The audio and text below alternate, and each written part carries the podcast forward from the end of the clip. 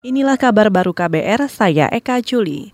Saudara, dugaan pengerusakan data pemilu seperti kekeliruan input data, hasil penghitungan suara atau formulir C1 murni karena kesalahan manusia atau human error. Dugaan itu diakui oleh Komisi Pemilihan Umum KPU. Anggota KPU RI Wahyu Setiawan menjelaskan, kekeliruan itu tidak disengaja oleh dilakukan oleh petugas KPU di tingkat kabupaten kota. Apalagi kekeliruan itu tidak hanya terjadi di salah satu pasangan capres, tapi keduanya seperti yang terjadi di 9 TPS di Indonesia. Jadi tidak ada kekeliruan itu diarahkan untuk menguntungkan atau merugikan pihak tertentu. Sebab kalau kita lihat dengan seksama, kekeliruan 9 input C1 itu juga kekeliruan itu terjadi di pihak 01 juga terjadi di pihak 02. Jadi tidak benar kalau kekeliruan itu seluruhnya menyangkut pihak tertentu. Anggota KPU RI Wahyu Setiawan juga menyatakan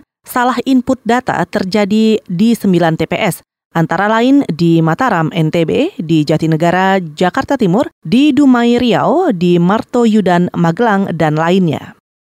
Saudara, Badan Penyelenggara Jaminan Sosial atau BPJS Kesehatan akan menanggung biaya para caleg yang mendalami gangguan jiwa pasca pemilu. Juru bicara BPS ke BPJS Kesehatan Iqbal Anas menyebut dalam peraturan memang BPJS diwajibkan menanggung biaya pasien dengan gangguan mental selama pasien tersebut merupakan anggota dan pembayar premi aktif. Jaminan kesehatan kejiwaan itu semuanya ditanggung dalam skema JKN. Selama dia dinyatakan oleh dokter dia memang masuk dalam skema tarif JKN ya dia bisa ditanggung. Tidak ada batasan ya. Kan kita tidak melihat apakah ini sakit jiwanya ini stresnya karena caleg atau bukan kan begitu ya. Jadi intinya dijamin kalau dia memang depresi dan yang lain selama skema itu tidak diatur dalam regulasi JKN.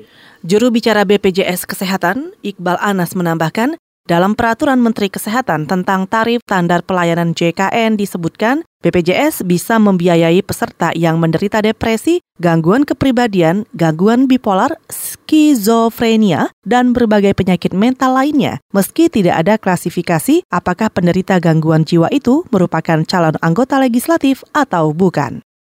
Kita ke Yogyakarta. Perhimpunan Hotel dan Restoran Indonesia atau PHRI Yogyakarta mengakui terjadi penurunan sekitar 20 persen atas sektor pariwisata dan perhotelan di Yogyakarta sejak harga tiket pesawat mahal. Ketua PHRI Yogyakarta Istijab Danu Negoro mengklaim telah melakukan berbagai promosi dan diskon untuk menarik pengunjung. Namun, upaya tersebut tak banyak berpengaruh pada peningkatan pengunjung karena harga tiket yang masih mahal menjadi persoalan wisatawan. Dari tahun ke tahun, Februari itu paling rendah okupansinya. Jadi sudah rendah okupansinya, mahalnya tiket jadi tambah rendah gitu Pak. Jadi maka kita bikin event heboh itu.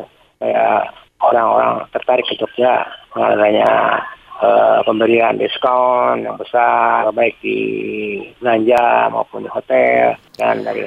Ketua Perhimpunan Hotel dan Restoran Indonesia atau PHRI Yogyakarta Istijab Negoro juga menambahkan PHRI memprediksikan jumlah wisatawan mancanegara baru akan naik pada pertengahan hingga akhir tahun mendatang jika harga tiket turun.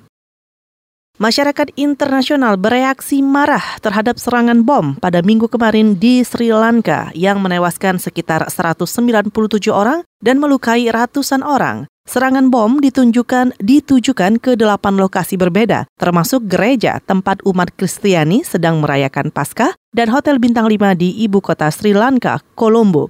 Presiden Turki Recep Tayyip Erdogan mengutuk serangan itu dengan sekeras-kerasnya. Ini adalah serangan terhadap semua manusia, kata Erdogan. Sementara Perdana Menteri Pakistan Imran Khan juga menegaskan serangan teroris di Sri Lanka se adalah sebagai sesuatu yang mengerikan. Perdana Menteri India Narendra Modi juga mengecam ledakan mematikan tersebut.